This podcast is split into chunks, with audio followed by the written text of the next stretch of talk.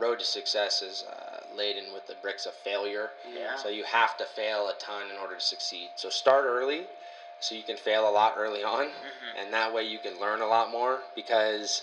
Um... Welcome to the Young, Wild, Financially Free podcast, an audio experience where we don't just talk about it, we live it.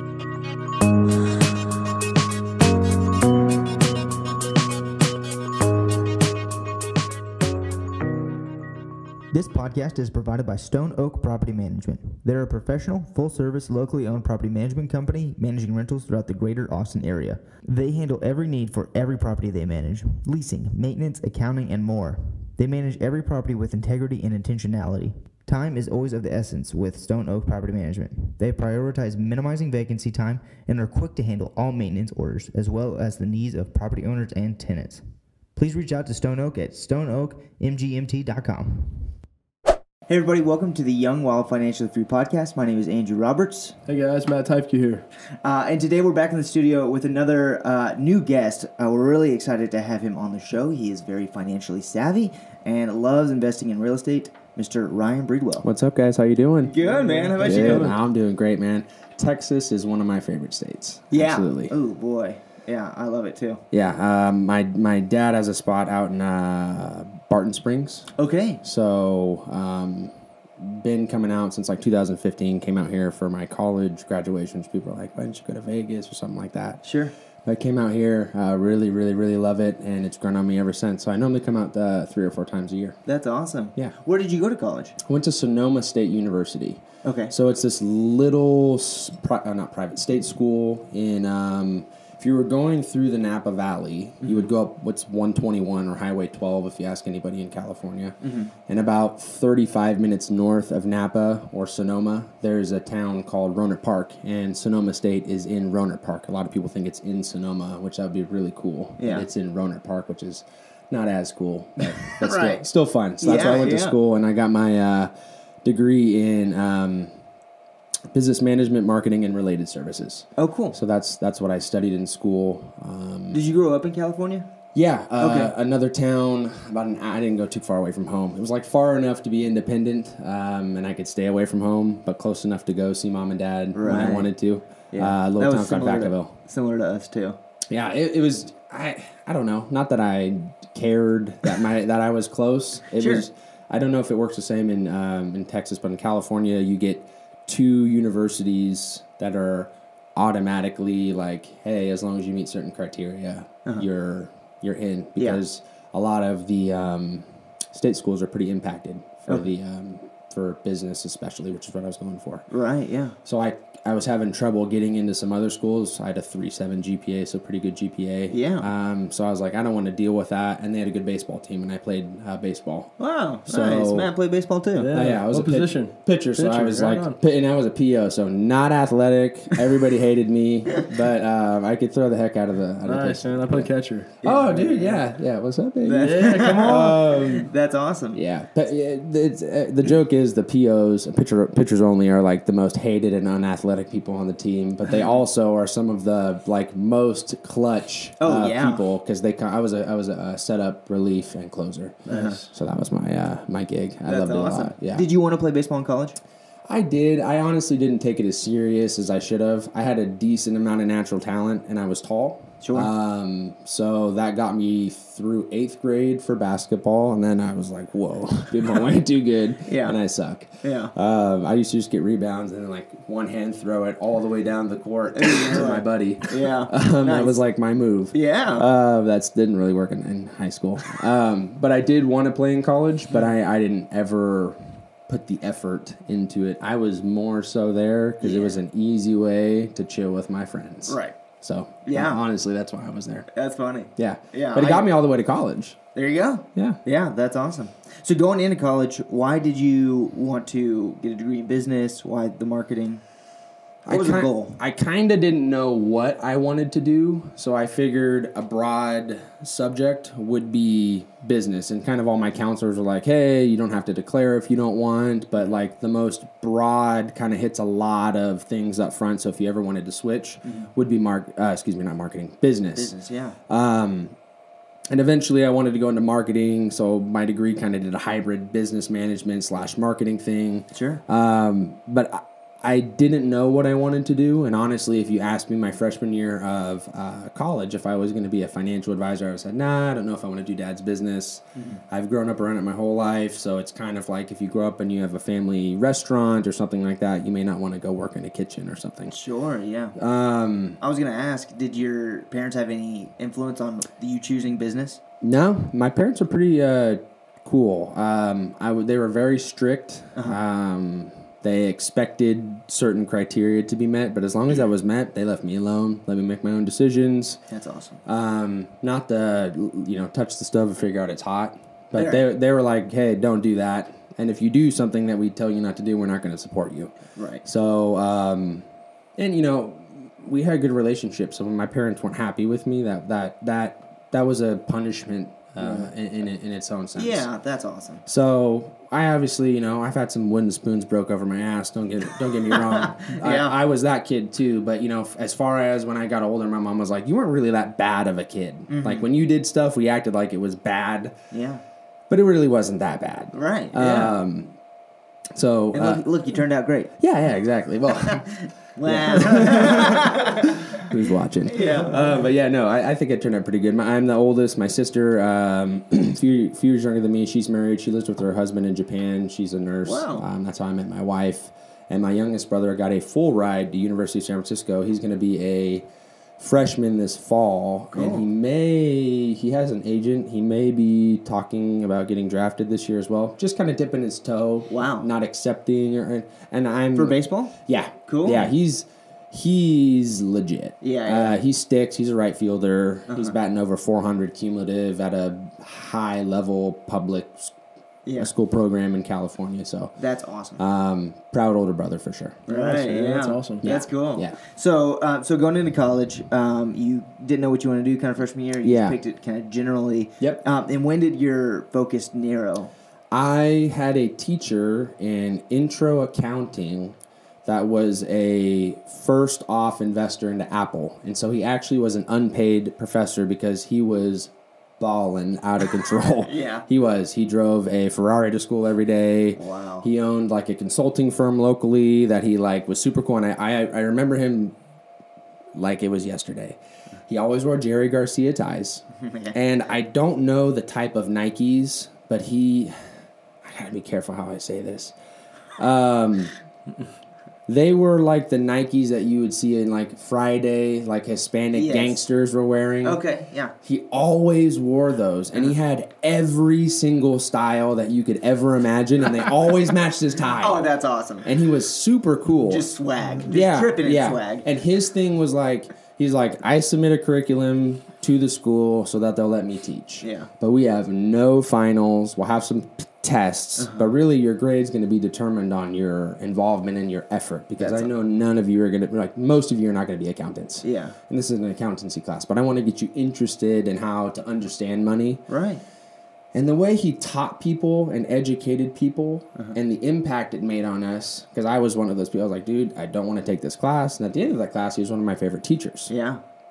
It was his style of teaching, how he could take super complicated information, and at that time, you know, it's a balance sheet, you know, debt, liabilities nowadays, I can, you know, mm-hmm. do that like this. Right. But back then, that was Chinese to me. So he had a way and a function of making it easy to understand. Mm-hmm. And so that got me excited, and I was like, what kind of field can, can I get into where I'm... um I'm on this pedestal, or I'm I'm I'm the source of information, and whatever I say kind of goes to, sure. to a certain level. Right. Um, but how can I also be on that and make an impact? Mm. And so my dad started talking to me. I started getting more involved with that. Mm-hmm. Okay, financial advising. I think that's what I want to do. And so the, towards the end of two thousand fourteen, I decided that that's what I wanted uh, to do, and I started, you know, studying to get my licenses, mm-hmm. um, my life and health license, yeah. and my uh, Series sixty-five, uh, which is Uniform Investment Advisor. Okay. Um, license, and those are the license I currently carry.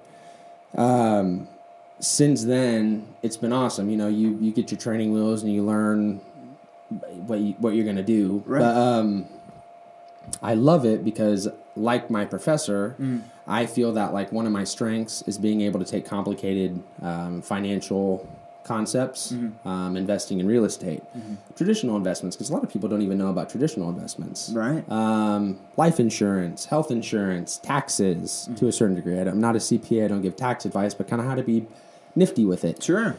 And putting it into easy, digestible pieces that normal individuals in many walks of life mm-hmm. can understand. Yeah. Because I always tell people my doctor does not, you know, shoulder check me because I don't know as much as he does when I walk into his office. Mm-hmm. He's a professional that knows much shoulder more check. about, yeah. yeah. He's not like, yo, dude, you don't know any of this stuff. You're lucky to have me around. Yeah. It's not like that. Right. He he knows something. He's a professional in an area that I'm not. Uh-huh. And he provides a service to me that I believe, you know, he finds value in because he makes an impact on people's lives. Yeah. Um, and everybody has that walk. Right. Um, from the lower... you know, capacity jobs mentally sometimes for people. I don't know how to build a house. Mm-hmm. I don't know how to work with, you know, you right, work yeah. with your mind or your body, and I can't use my body in that way. I don't have the dexterity to do that. Mm-hmm. Yeah. Um, so recognizing that, and I was something I really picked up from that professor. And then also from growing up around my dad, my dad's a super cool dude. Yeah. Um, That's he, cool. Me and him, you know, super scary sometimes. We get in a little argument because sure. I'm his, I'm his, son. Oldest son, yeah. Right, and yeah. we work First in a business born. together. Right, yeah. Um, but at the end of the day, you know, my mom was like, I have no idea how you guys can be at each other's throats with knives and then three minutes later be laughing with beers. Yeah. It's like, because it's business and personal, and he's right. my dad here. Yeah. And he's my boss and an executive at the company here that I'm eventually going to fully take over. Sure, yeah. So it's my baby. Yeah. And when did your dad start the company? In the early nineties, and we were just Breedwell and Associates. We f- switched in two thousand four okay. to Capital Planning Group.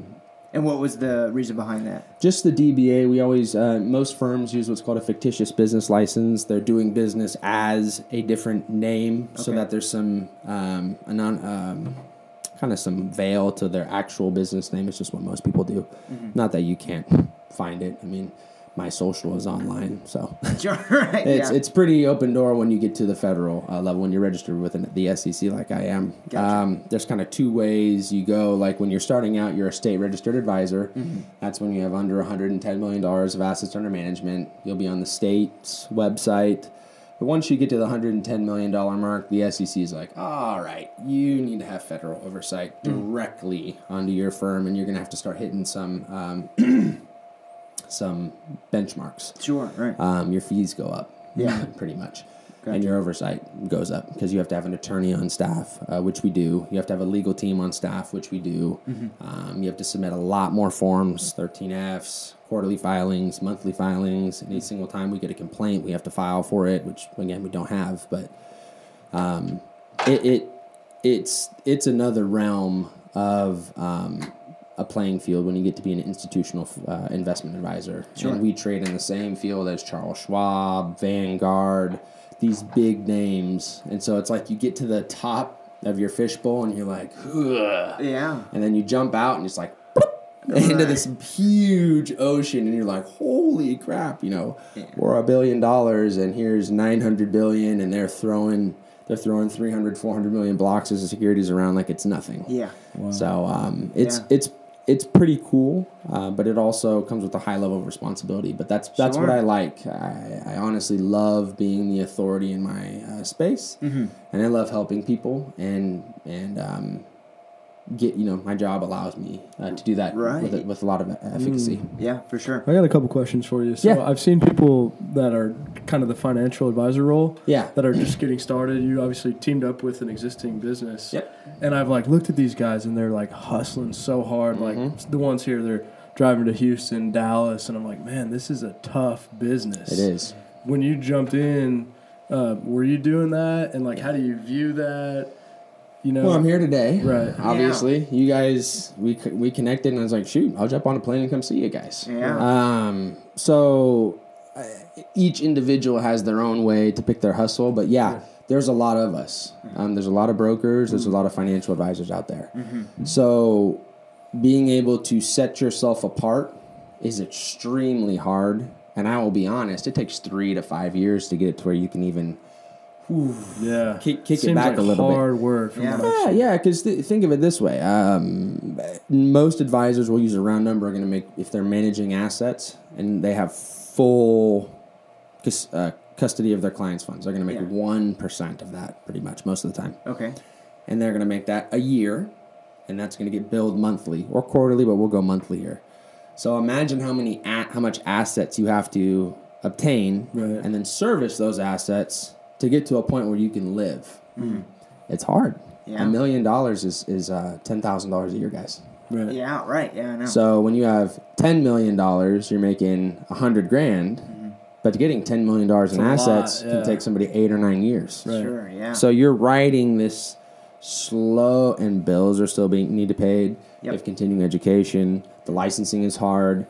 You need to look a certain way, act a certain way, okay. hang in certain areas. Mm-hmm. Most of those areas require some dapperness, mm-hmm. um, some cash. Mm-hmm. You got to brush shoulders. Spending money is a way to kind of separate yourself in our world. Okay. Um, so you it it's cutthroat, man. Yeah. And a lot of people get their business bought, mm-hmm. and it's just...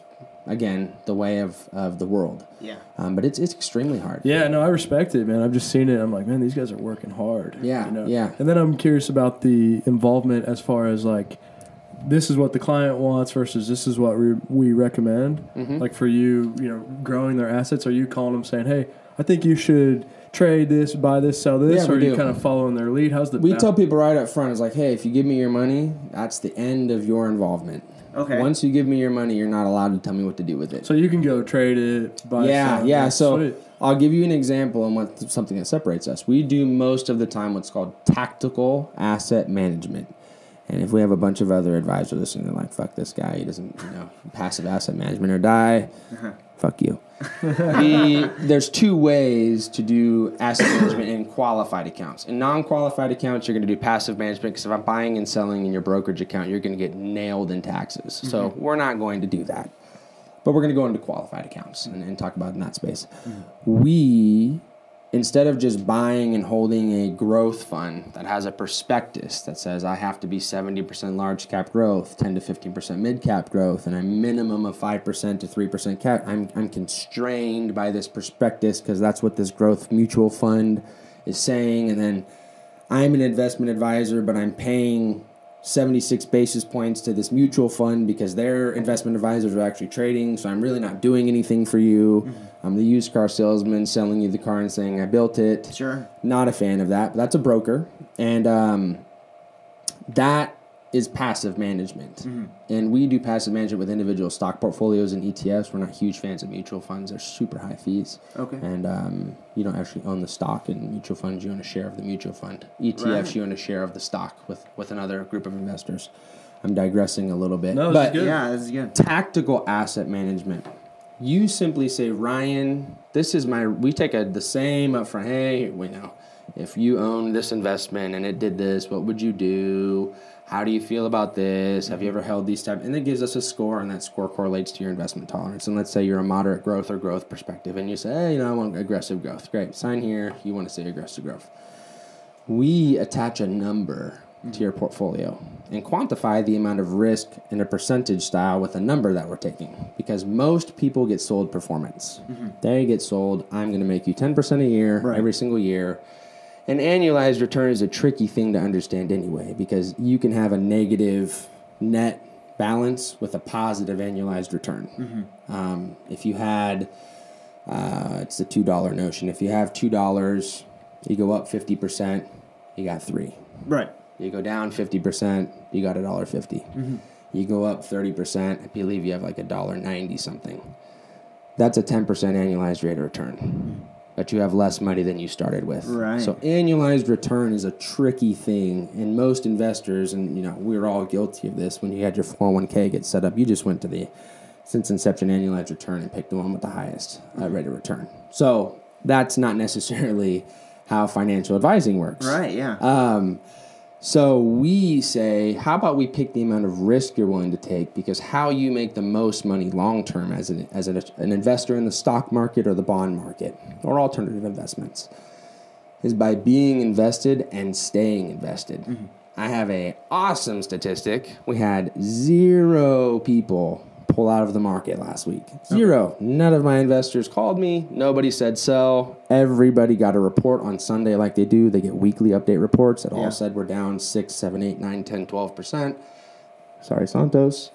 Um, and he actually got the worst loss of all my clients, and I'm with him here right, right now. Um, but it's picking the risk, amount of risk you're willing to take. Yeah. So if we picked, a lot of our clients are in our growth portfolio that is a sixteen percent what's called drawdown. Huh. Drawdown management is this type of tactical management we do. We don't try to beat the market on earnings or, or, or gains. Mm-hmm. We try to beat the market on losses. So if you lose less money long term right. and maintain those on-paper gains, because they're unrealized on paper, yep. we will have more money long term. Mm-hmm. So our, our hypothetical... If we show our back-tested returns through two thousand eight, we made thirty-eight basis points net of fees. Mm-hmm. So I'm not like, hey, guys, yeah. I made a third of a percent. Mm-hmm. But with my, when my neighbor lost fifty, and then the following year we make over a forty-nine percent return. Right. I have a lot more money than you. Sure. Because you lost fifty, so you need about one hundred one to beat to break even. Right. Yeah. So that is what we do different. When our investors invest with us, they know how much risk they're taking. Mm. Most of the time when I get with people, they don't know their fees, what they're invested in, why they're invested in it, yeah. what it's doing for them, and they don't know what their drawdown is. Uh-huh. So I say, well, great. We have software that can show subprime crisis, the nine eleven uh, attacks when we invaded Kuwait. We got all this fun stuff, the bubble, the dot-com bust. Uh-huh. And all of these, you know, you're between a fifty-four and a twenty percent drawdown. Mm-hmm. So you have a lot of upfront market volatility. Um, we can lower your standard deviation, your risk that you're taking between your maximum return and your maximum loss. Mm-hmm. Steady that out, increase your yield, and we can do it for about one to one point five percent uh, lower in fees than you're currently paying. And you'd be paying us to actually do something. Right. Because in a passive asset management, guys, I would argue...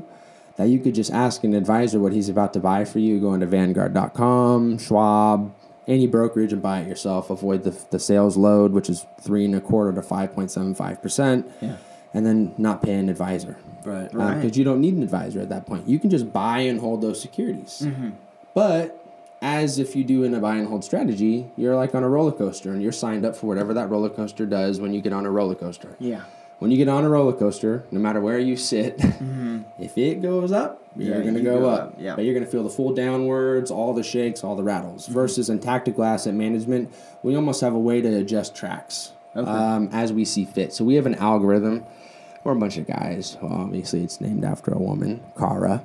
Cyclical asset reallocation algorithm. Okay. It is looking constantly at the market and reading reports, looking at economic trends, and it tells us what it thinks we should do based on the current scene we are in the market. Mm-hmm. As crazy as it sounds, we are still in a moderately bullish scene. Mm-hmm.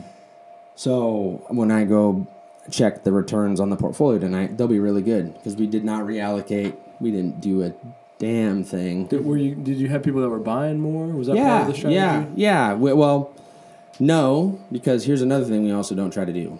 That is also a misconception where people advise say we keep cash on the sideline because then they're telling you that when the market's down, they know when the bottom is. Mm. Bullshit. No, you don't. Yeah.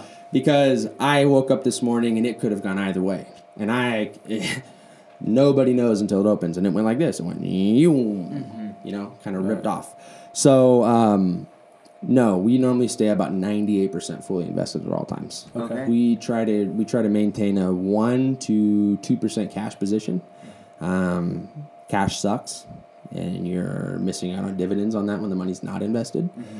And we maintain at least, even in our most aggressive growth portfolio, at least a two percent dividend yield. So it always covers your fees. Mm-hmm. So nice. Your dividend always is more than your fee base. Mm-hmm. Always, always, always. Because our... our um, We don't have, we have very low minimums, one thousand dollars. one thousand dollars. Wow. That's all you have to do to work with us. Yeah. Very low threshold to get in. And that allows people to kind of be comfortable working with us as well. Sure. We yeah. even will let people, if they agree to a, a yearly deposit, we'll let them start at one hundred dollars a month. Wow. So we yeah, really cool.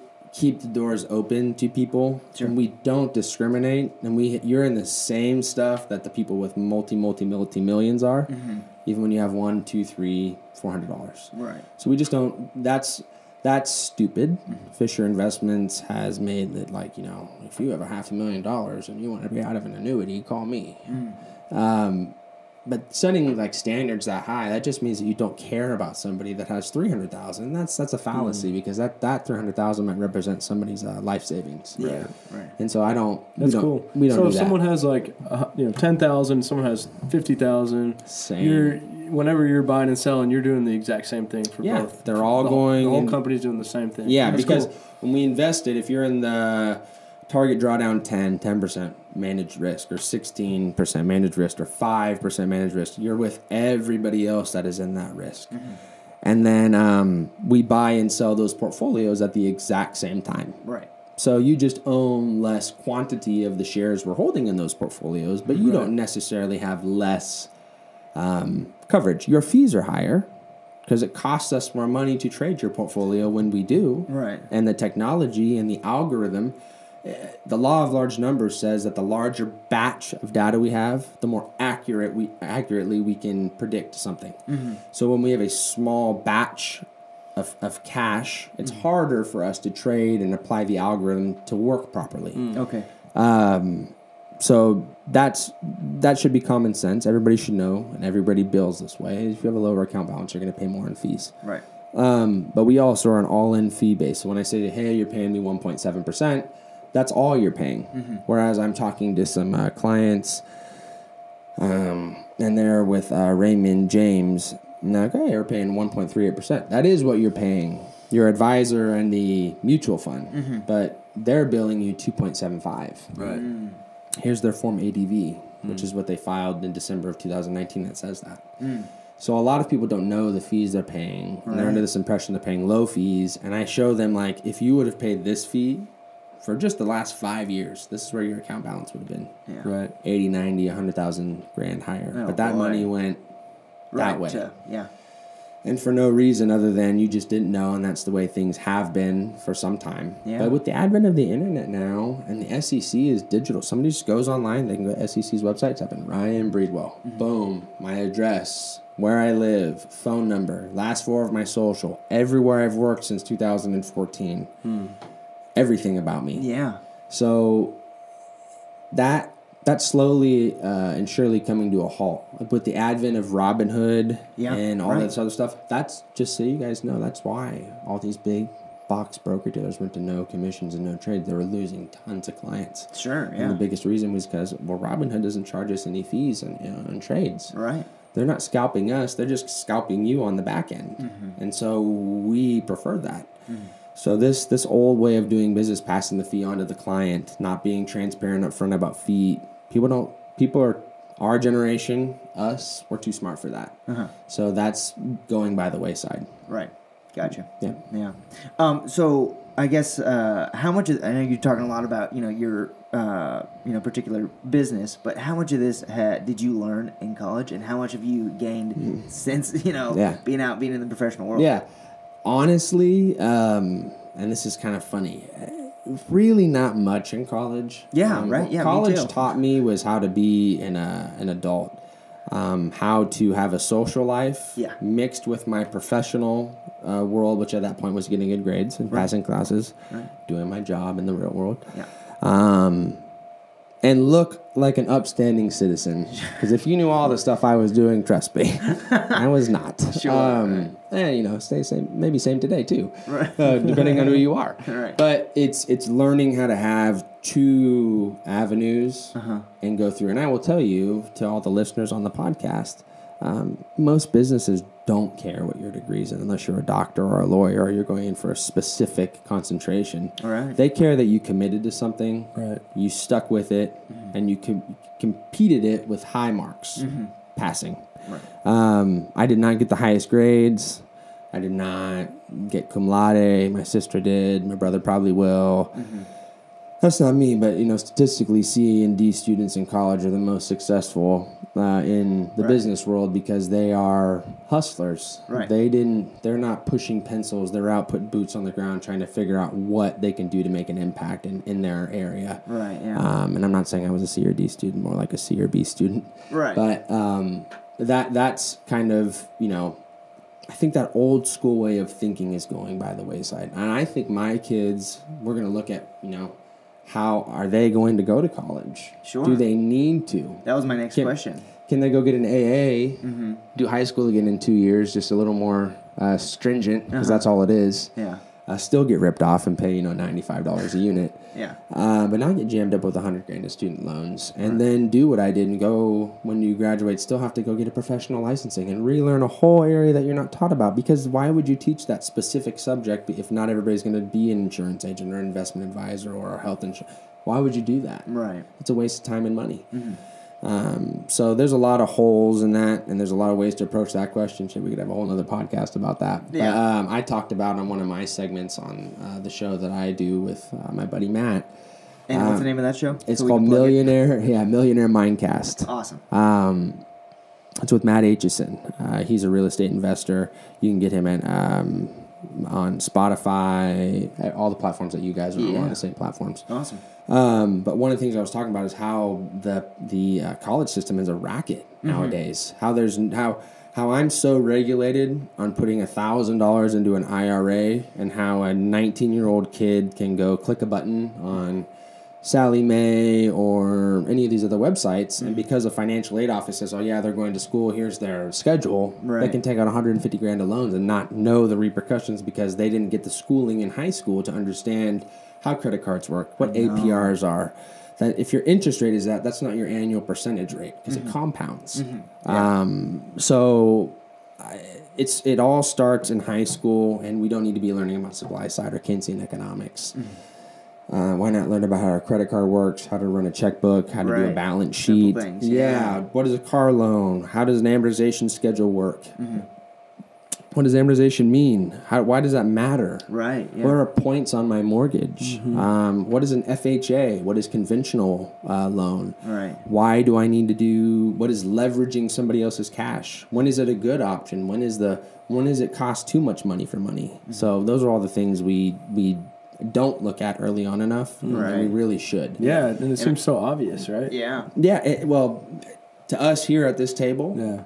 And I think even higher up it is, but mm-hmm. I also think at some level, and this, you know, I'm not like a conspiracy theorist or anything like that, but I think not having people in the know too much is somewhat an agenda. Yeah. Um, so, because once you, it's not hard to get in the know, it just costs a little bit of money. So right. once you're in the know, it's like, wow, why don't people know this? And then we're just not taught. Mm-hmm. We're taught about things that are simply not important. Mm-hmm. Because that's what they said fifty years ago, and it hasn't been updated. Yeah, yeah. So I think education at the high school level might be making a little bit of a shift, and I hope so. There's two schools in Austin now that are starting to do a four-year real estate program. Yeah, that's in awesome. In school, where they graduate, right. and they have their license, and they've learned that's everything awesome. About that. Um, I know that for me, I didn't learn any of that in school growing up, but my mom was really great about teaching me stuff about, you know, how to how to balance a checkbook mm-hmm. and, you know, credit cards and all that good stuff. Um, with your dad being in the business that he's in, is that stuff that you learned at home too? It is. Um, we were taught, so like when I was growing up, um, I was not allowed, like we were allowed to go to the grocery store with mom and dad on Saturday or Sunday. Mm-hmm. And like, you know, my dad was doing well, so we got really whatever we needed and wanted. But we weren't allowed to get something if it wasn't on sale. Okay. No matter if it was ninety-nine cents off or one cent off. Wow. If it was not on sale, yeah, we were not allowed to ask for it. So being frugal very early on. That's so that's cool. cool. I awesome. Love that. Yeah, that's yeah. what's yeah. baked into us. So my dad would, would first thing, is it on sale? Yeah, it's on sale. Great. Is it buy one, get one? Mm-hmm.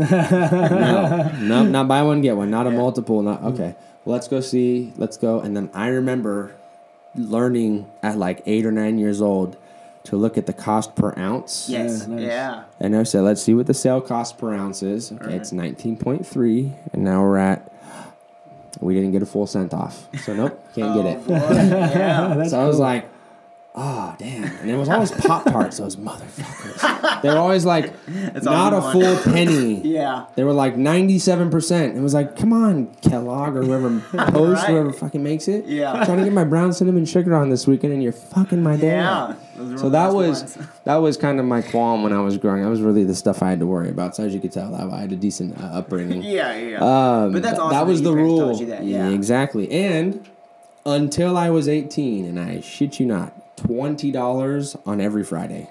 Wow. And not a cent more. Yeah. Dad did not cola that bad boy. Yeah. There was no inflation adjustment. It was twenty dollars and you got twenty bucks. And if you had money left over next week, hey, hey cool. Here's another twenty bucks. Right. But like, I had to figure out like how to do stuff. And that was like, when you get to high school, like twenty bucks gets you like maybe half of a night. I like, hey, I'm going to go bowling. Sure. I'm going to drink water from the water fountain and... and sneak in with my own shoes. Right, yeah, yeah. Because twenty bucks is barely going to get me on for one and a half games. But it taught me to save. My dad wanted yes. me to... He's like, hey, people that make a lot less than us are giving their kids one hundred or two hundred. Yeah. Not you. Right. You're getting twenty bucks. And if you know, come and ask me if you want to do something and we'll we'll apply. Uh, we'll negotiate. Right. Yeah, yeah, yeah, yeah exactly. And it, it. and it kind of depended on how's your grades, how are you doing in sports at that time. Right. Uh, and, and sports, we had to play sports. My job, A's. Until I was a senior, I could get B's, but no B's until you're a senior in high school. Wow. Um, and you have to play sports. Yeah. And so, and then learning how to lose is a very important concept that I think all kids have to learn. And unfortunately, we have all these keyboard warriors nowadays. Kids are a bunch of pussies because they hide behind their phone all the... Yeah, they are. Yeah. Yeah, because they hide behind their phone all the time. Right, and they yeah. have no face... Like, dude, when we had beef with somebody back in the day, I was like, where's their bike so I can fuck up their tire? Like, yeah. you can't even do that anymore. Right, yeah. So... Oh, um, yeah. yeah, the world's changing. Yeah, sure. yeah. It, and and not for the better, in uh-huh. my opinion. I think that the the problem is that people are are soft. Yeah. Um, they're scared of confrontation. And because they're scared of confrontation, we don't get adversity baked into people's lives, and therefore we get people with styrofoam spines. Right. So they get one whiplash in life, and they're broke, and now they need to go on. Uh, they need all these meds because that's what society tells them. They're depressed. Sure. And, and so it's just this whirlwind, and social media is, you know, compounding that. And, you know, right. Just... Stupid, stupid, stupid stuff. But there's yeah. a, you know, yeah, I have amazing. a lot of opinion about a lot of things, guys. Sure. yeah, and it's like good it. to have opinions, yeah. yeah. And it's interesting with technology, like there's a balance of like how much good it's provided and how much good it's doing, but then also, you know, how much it's, you know, yeah. hurting people too. Yeah. yeah, you can drown yourself by drinking too much water, guys. That's true. So That's very with true. A, with a, with good comes some bad, and with bad comes some good. Yeah, yeah. Um, normally the good and bad is the lesson learned, but right. Um, Yeah. yeah, I love yeah. that. That's cool. Um, so when you uh, started working for your dad, mm-hmm. um, is that I guess after you graduated, I'm assuming, not before. Um, no, right after I graduated, I worked at a. Uh, this is, I'm gonna be honest, right? Oh boy, I worked at a car dealership. Oh, cool. Um, so the used car salesman thing was. Yeah. Was yeah. So trust me, I know the pressures from management to like lie, and I was like, I am not saying that. Yeah. Like, no, no, no, just tell them this. I remember one time they, like, told me to, like, tell them there was a brain surgeon's car. I was like, why? Oh, why? Yeah, that's so weird. Why do we need to, like, sugar it up even more? Right. Like, they're buying the car. It's a good car, yeah. Just, just give them a good deal. They don't need to know it's a brain surgeon, or not know, just say it's a brain surgeon's car so they feel better about right. it. Just, like, whatever. Yeah. So, sure enough, they they told them, and then they, people found out it wasn't. They yelled at me. Oh, yeah. Right. Wow. Yeah. I've never heard so, that. So, yeah. They, The idea is that someone smart had this, and so it's smart. For, I don't know what the fuck. Is I've never heard of somebody doing that. That's crazy. It's stupid. Yeah. It's what happens when people do business and they think that they know how to do business. Mm-hmm. Um, so, so you yeah. uh, you learned some lessons of what not to do at that job. Yes, okay. I also learned that I would never be able to work for anybody because I told my managers all the time, "Fuck you," and no, yeah. I'm not doing that. I'm not these people. You can't. I. No. Uh-huh. Did, I, did you do that job to learn? Did you feel like that was a challenge? I, I feel like... Yeah, and the only reason I stuck around was because I was like the best salesman. Because mm-hmm. like, they were like, why don't you bring people to your desk? I was like, because nobody wants to do that. Yeah. yeah. But I'm. But I'm, I guess what I'm asking, because it seems like your mindset was always to, to do something big, and I can't see, you know, knowing the little I do about you, that you'd want to go to sell cars and be great at it. I so did, it looks I, like you were like maybe challenging yourself to learn how to sell. That's, or I want to ride that. I want to take that and run, and that would just be a lie. So I'll tell you the truth. I really graduated, and I was like, I'm going to try to make something for myself. Yeah. And then I worked my ass off and made fifty-five grand and was like, fuck. But why'd you pick? Why'd you pick car sales? It's it's, it's interesting. Um. I wanted to sharpen my teeth in sales. I knew that's one of the hardest. Yeah, that's what I was getting. Um, easiest, lowest barrier to entry. Uh-huh. That has one of the highest paying commissions. Okay. Um, I don't. I don't it's embarrassing to say that that's what I was thinking about, but I needed to pay bills back then. No, yeah. Um, and it's you're selling a car. Yeah. And so what I figured out was there was two types of car buyers, and nine out of ten want a really good deal. And one out of ten want a really good experience. And you're only going to make money ten percent of the time. Mm. The other time, you're going to make a mini, which is uh, the minimum commission paid to a salesperson by law, which is normally one hundred fifty dollars. Okay. okay. And um, then, yeah. And then, you're yeah, no, you normally make thirty to fifty percent over gross, which is whatever. So if the business bought a car for ten grand and you sold it for eleven thousand dollars, you'd make thirty percent of one thousand dollars. Oh, man. Yeah. So very low, and people normally want the bet. And there's only two or three grand on cars nowadays. People think there's ten, fifteen, twenty thousand because they see the G M C commercials. Yeah. But they're selling at a loss and then writing it off in, in their taxes. So. Wow. Um, it was learning that I'm not going to waste my time with these people, and I'm going to get them in a car. I'm going to sell a lot of units. Mm-hmm. And so I got a lot of bonuses from the big company because I sold multiple units. And yeah. ultimately, that's what they care about. They want a lot of their cars on the road because mm-hmm. to people's minds, that's the that's the measure of success with car companies. The What I learned there was, this is the, here we go. Mm-hmm. What did we learn in college and what did I bring? Sure. The one thing that I took from college that I remembered was from that accounting teacher. And he's like, just remember one thing. Mm-hmm. Turnover statistically always beats profit.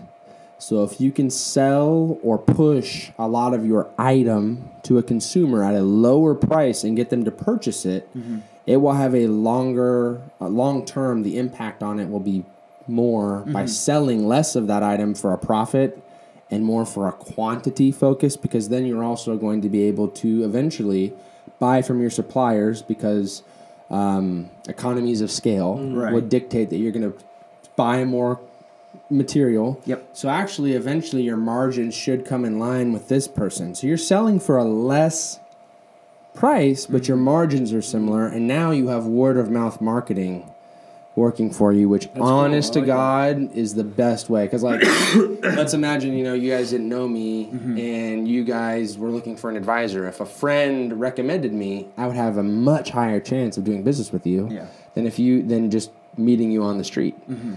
So word of mouth marketing is super powerful, and that's kind of one of the aspects that's baked into that. Um, that's that's kind of like my opinion on that thing. That's not really like a, a, a published theory. Sure, yeah. But that's how I, I think to understand it and how I apply it in my mind, and it makes a lot of sense when I do it that way. That's awesome. Yeah.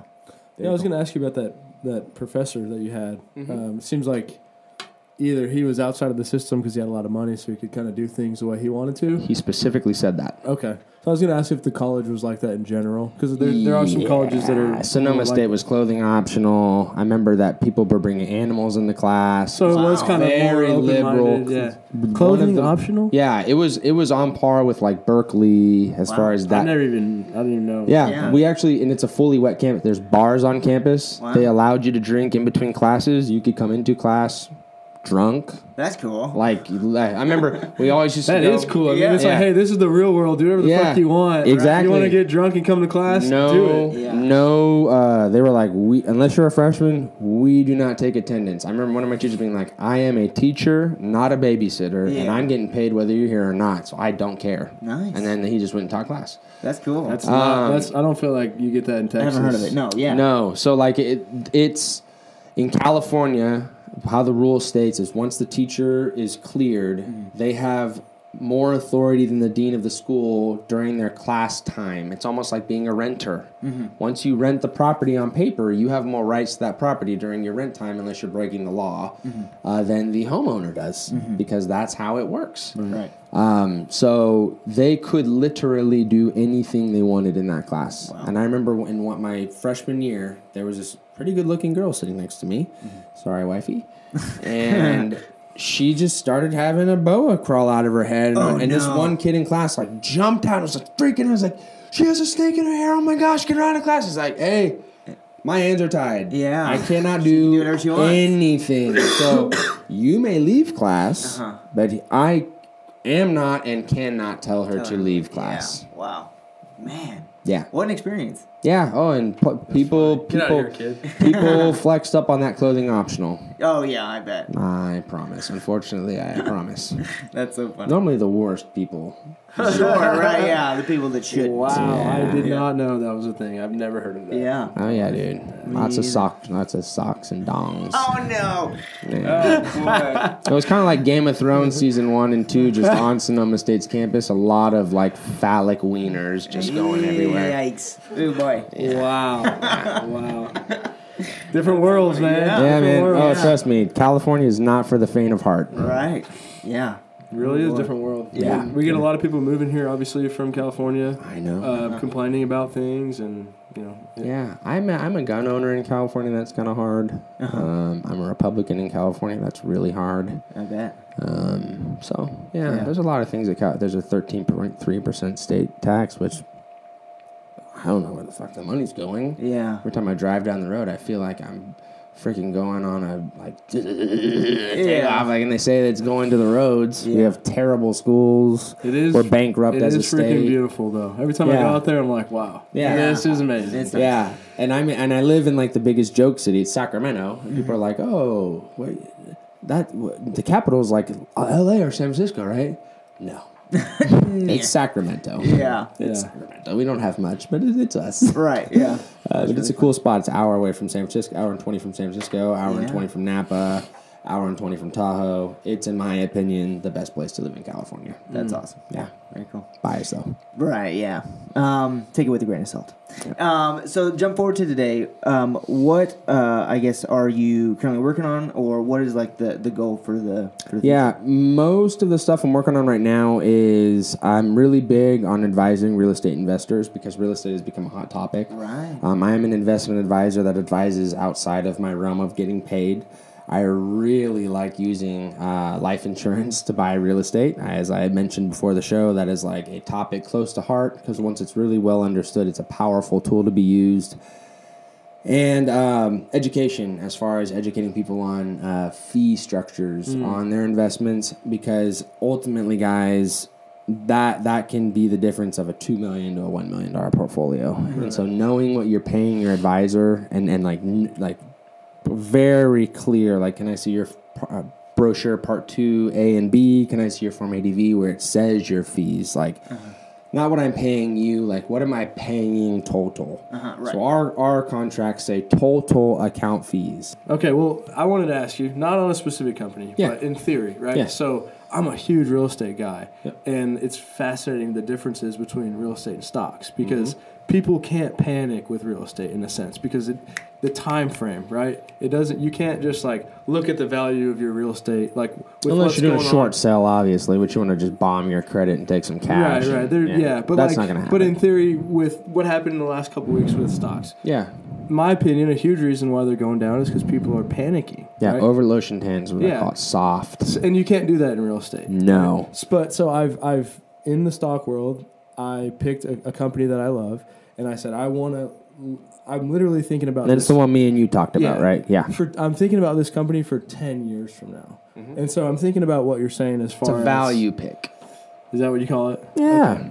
And so your company is all about buying and selling at the right opportune times, mm-hmm. right? My thing was my mind, real estate, what I love about this, I want it to happen in stocks. Is that a bad view to be like, this is the company I'm with and I'm picking them for ten years, right? No, not at all. Not at all. What, what I w- would say to do in that aspect, and I think when me and you talked briefly about it, I was like, hey, I'm not here to bash it. I'm not here to say this is a great buy. And, but analysts are also saying that it's super... It's on sale right now. Mm. It's also it's down a lot, yeah. but it's on it's it's shouldn't be, because mm. um, long term thinkers would argue that this has a good trajectory moving forward, right. and that's what I, I said. Hey, look at this analysts. I yeah. sent you like the yeah, yeah. little thing off my screen. It's like they say that it's it's a good it's actually a good buy if you're trying to get in. I don't. I personally am not a, not into that myself. But yeah, the thing you would do is not invest any more mm. than you'd be willing to see a zero on. Right. Because that's the potential. Right. That's that's what I was gonna say. Is that's my biggest fear with stocks, is because I've seen, you know, in, in my research, I'm not an expert by any means, but I've I've looked into these things and read filings and all this stuff, and you see these guys that start these companies that just get a crazy amount of shares, right? And then they slowly just start selling these shares off, and it's like, was that even a real company? And that's like my fear of, of that happening in stocks, because in real estate, it's really, really hard to just go lose all your money, you know, unless you're, you know, getting super over leveraged and flipping houses. But if you have a long-term mindset, you don't just buy something that's not real and it disappears. Well, and that can happen in the yeah, stocks. Well, let's yeah. think of it this way. Let's talk about why I like real estate, but also why I will say this up front, and it's facts. Long-term, the number one producer of income and wealth since eighteen oh two, based on total returns, is equities. But number two is real estate, guys. Mm-hmm. Real real estate, not investment funds. Real estate. Mm-hmm. Um, there's something to understand, and there's nuances for both. Like on a balance sheet, no matter how much cash real estate is making for you, it falls on the liability side because it has the potential to cost you a shitload of money. Yeah. If you get underneath on a stock investment, you have a negative on paper return. If you get underneath on the value of your home based on your mortgage, your mortgage payment goes up. Um, if you don't have renters at that time, you have costs associated yep. with that. You have to rehab the facility to keep it up. Conversely speaking, you can do Burr method, where you buy, renovate, cash out, refi, tax-free, and go buy more. Right. So you compound your real estate portfolio. Conversely speaking, the income from real estate is non-earned, which is preferentially taxed, and there's tax benefits you get from earning, uh, owning real estate. The mortgage is on them, the depreciation, so on and so forth. So on the other side of the street, equities. The one thing that's nice about equities is you inherently always have renters because dividends are almost always paid. They're not guaranteed, just like rent is not guaranteed, but it's almost always paid. Mm-hmm. And the rent goes up almost every year, and it can go up in aggressive amounts. Mm-hmm. So up front, if we have a five hundred thousand dollars house, and it takes us, we're going to do a twenty percent down here. Okay. And it takes us one hundred thousand dollars to get in. And I have one hundred thousand dollars in a dividend growth portfolio, and we're going to say I make three percent on this one hundred grand. Mm-hmm. And you're making your one and a half percent on the home value, mm-hmm. right? Or let's let's just say you're making two grand a month. That's okay. Probably what that house will be. You're obviously up front going to make more money on that home purchase because you're leveraging cash. You can do that in stocks. We can do margins, but we're not doing that here. Mm-hmm. And your cash flow is going to be higher up front. But I would argue it's going to be slower paced as you can increase that rent cost. There's going to be property taxes associated with that. Yep. Whereas up here, the costs associated are pretty low, probably one percent, mm-hmm. which is definitely the costs associated here are more like ten to fifteen percent. Yeah. Over time, mine is going to grow in value just like yours is. And I'm always going to get my three percent under this assumption. And you're always going to have renters. Right. Eventually, you'll pay that home off. It'll have its value. There's capital gains on both sides to be to be seen. Let's act like the tax rules out of out of the picture. But I'll never have to have more than my hundred thousand, and eventually my hundred thousand will far surpass your five hundred thousand, and I'll still be getting three percent off of it. And some years my three percent will get a twenty to thirty percent cost of living adjustment, mm-hmm. meaning I'll raise rent by thirty percent like I would have in two thousand nineteen. Mm-hmm. So I'm gonna make thirty percent more off the same asset class, yeah. and it costs me no more. I'm, my fixed fee of one percent, one percent. Never goes away. Yeah. My renters never go away. And even when the market's down, mm-hmm. I get paid less, mm-hmm. but I'm still getting a fixed yeah. three percent. And most of the time when the market's down, the dividend will go up. Mm-hmm. Right. I try to pay people more. I, I hear what you're saying. Yeah. But, I mean... I mean, t- everyone has different strategies, right? And correct. It's like, yeah, it's like the Burr method mm-hmm. throws that all all out of whack, right? Well, it doesn't. It doesn't because because then I could say, okay, well, it, we're one hundred percent on real estate with the Burr method. Well, if I couple a traditional investment, uh, a qualified retirement plan like a solo four oh one k where I can loan out of it fifty K. So that's my refinance. Um, and I'm gonna have to pay myself back, just like I'm gonna have to pay myself back probably like one point two five to one point five on the, on the Burr method. So much cheaper to take the money out, right. Both tax-free. I could couple that with an overfunded life insurance policy and I'd blow the doors off the Burr method with less cash, much, much less. And I can quantify that yeah. with, with, and I love both. Yeah. yeah I see. I hear, I, I'd have to see it. But see the it. thing that I wouldn't get if I only did this side, mm-hmm. is I would not get the tax benefits that I would be reaping from this side. Mm. So when you run them both together, mm. you are really hitting the game hard from both sides. There you go. That's a better way. It's not one or the other. No, no, it's no, a no. mix. But the, that's the thing. You would make more money, but you would pay more in taxes. Right. You'd make less money, but you'd make you'd make you pay less in taxes. Well, why don't we put them together right. so that we can make more money and pay less in taxes? Because right. that's what that symbiosis should should bring to us. Right. So that's why I'm rare in the fact that most advisors will only focus on this side, because this is the side that pays me. Mm-hmm. I get paid nothing to say this. Right. Not a thing. Well, it's yeah. the long... I feel like it goes back to what your college professor said, and it's like, get out there. And it's mm-hmm. a long-term thinking. Yep. You add value and you help all these other people. Things yep. just tend to work out. Yep. Right? Yeah. That's right. So talk about the life insurance into real estate. Yeah, so normally... what we'll do with our clients that are real estate investors is we'll heavily overfund uh, a life policy, not a whole life insurance policy. We normally use like a, a universal life policy, and they're both permanent, but whole life, you normally have to get locked into a payment schedule of twenty years till you're sixty-five or till you're one hundred years old. Mm-hmm. Um, the loan provisions on them are also not very preferential. All money that comes out of life insurance, generally speaking, as long as it's not a modified endowment contract, you break some rules, is tax-free because it comes out in the mechanism of a loan. Mm-hmm. And as you guys know, loans you don't get ten ninety-nine for, because you're paying interest to somebody who's getting taxed on that for income, and that's where the I R S gets their money from. Yeah. So there's some companies that will actually do what's called a net zero cost loan. Well, they'll actually charge you a loan rate, but credit you on the account that holds the debt the same rate. So the loan cost washes to a zero. Cool. So you take a loan out that you never have to pay back. And so what you end up doing is being able to take earnings out of a non-qualified account with yeah. no taxes and no repercussion as you see fit. And there's nothing else that you can do that in without having to pay a balance back down, wow. without having to reset a mortgage. The other thing is, when you take money out of a life insurance policy, there's two values Um, that happens. There's what's called a net surrender cash value and, and an account value. The net surrender cash value will go down, meaning if you close the policy out, the the you would get less money because that money is out of the policy, but the account value won't change. Hmm. And that's because the insurance company, and they'll contractually guarantee this, is going to credit that money even though it's out of the policy, mm-hmm. like it is still in the policy. So if you get a ten, twelve, thirteen percent credit to your policy, while that one hundred, two hundred grand is out purchasing real estate, mm-hmm. not only did you just pick up an asset class mm-hmm. that you are that's completely outside of your insurance policy, you took a tax-free distribution, and that money's getting credited at thirteen, fourteen percent like it's still in there, while it's getting you a tax break and a cash flow asset. Mm-hmm. Conversely, you can take a risky or a participating or variable loan and risk a rate generally between four and six percent. Mm-hmm. And then if you make a positive return above that spread, uh, for example, if we made ten percent and the loan cost is six, the, the spread cost is six, so we would get four net. Right. They'd give you an additional credit on top of your index credit for oh, that. Wow. So that is the uniqueness about that. There's no income...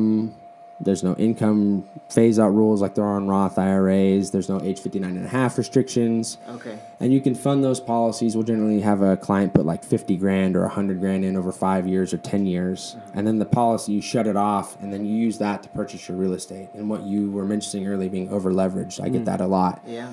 Well, you're loaning from yourself. So you eventually would use this as your mechanism to take mm. all of your cash out. Mm. You buy your, you do Burr method, you mm. buy your real estate. When you refinance, the cash you get back out, you put it back into your policy. Mm-hmm. Even though it's been gone, it's been getting credited like it was in mm-hmm. your policy. And then you put it back in, it resets the loan mechanism, and then you take another loan back out. Mm. And that's how you kind of do Interesting. It. It's called infinite banking concept. Um, and Neil, uh, there's a very... famous, I think it was Neil Nash, he just passed away, I forget his name specifically, but he kind of coined that, yeah. and back in the day was using whole life insurance policies because they didn't have universal life, Now, those policies are more expensive than universal life, and there's companies that have designed the policies to be used as a cash value accumulation tool. They're called strategic accumulators or stuff like that, and they have loan provisions that would lead you to understand they're meant to be used for uh, retirement planning. Uh, life insurance retirement plans is the, is the category they go in, or L R Ps. Um, so Interesting. I, and I, you guys offer that at your company? Yeah, yeah. Cool. We do quite a bit of it. Uh, I would I would even argue we do some of the most uh, for a private firm in the nation. I know we're one of the top ranked at most of the companies we work with. So wow. we do quite a bit of that. Nice. Um, we're licensed in all fifty states to do so. And it, it it's not a place for all of your money, but it's a place that if when used properly can be leveraged to increase your real estate portfolio, which right. can increase your passive income, which takes the, the stress on you having to to use your time to generate income. Yeah. So it just gives that time freedom, and really that's what everybody wants in their life. Right, yeah. That's yeah. amazing, man. Yeah. That's awesome. Um, well, we like to, uh, we're getting to a little bit long on this podcast. Yeah. We've been, talking, going, we've been, chat, we've been chatting going. all day. I know, we might have to do a part two. Um, so, but what we like to do when we close out is um, advice for young entrepreneurs, real estate investors, mm-hmm. Um, kind of what, somebody just getting started. Yeah, yeah. yeah. What would you say? Um, don't be afraid. That's the first thing. Uh, always remember the growth zone is uncomfortable. So if you're uncomfortable and you're going to do something and you've done your due diligence and you're working with um, upstanding individuals, don't be afraid. Um, take that first leap and don't be afraid to fail. Uh, I beat this dead horse all the time, but the uh, road to success is uh, laden with the bricks of failure. Yeah. So you have to fail a ton in order to succeed. So start early so you can fail a lot early on, mm-hmm. and that way you can learn a lot more because um, honestly, you know, if, looking back, I'm only twenty-eight uh, this year. Uh, I wish I would have done what I'm doing now five, ten years earlier and been more serious about it because where I could see myself today would be... Um, insane, although I wouldn't be here, so you know I'll take, take, take that with a grain of salt. Right, yeah, um, for sure. But just don't be afraid and, and take those first steps. Start investing in yourself. You know, make sure you pay yourself first. Mm-hmm. Make sure that you're getting your um, all your ducks in a row. Learn how to leverage. Mm-hmm. Learn uh, don't rack yourself up in credit card debt. And really, if you if you look at the trajectory to all successful people, they spend less of their time making money, and their, their money spends more of its time making money for them. Right. So that's what you really want to focus on. That's amazing. Yeah. Good advice. Yeah, man. Good stuff. Um, Thanks. For our listeners, how can they find out more about you? Yeah, you can go ahead and um, a lot of people reach out to me on Instagram. Okay. Uh, you can find me there at, at @rbreedwell, B as in boy, R E E D W E L L. Okay. They can email me at ryanbreedwell at capital, capital is spelled with an O, planning group dot com. Okay. Um, or you can uh, shoot me a text on my uh, cell, seven oh seven, three seven two, two two oh seven. Always uh, open for any of that. And uh, any any any questions you guys have, it's, you know, no no cost, no obligation. Just shoot me a text or, cool. or something and cool. be happy to connect. Love awesome. It, yeah, I'll put all your information in the show notes uh, awesome. for this podcast. Um, thank you so much for coming on, man. Yeah, I really appreciate stuff. you guys. Yeah, Good yeah. Stuff. Thank you so much. All right, to the listeners, signing off.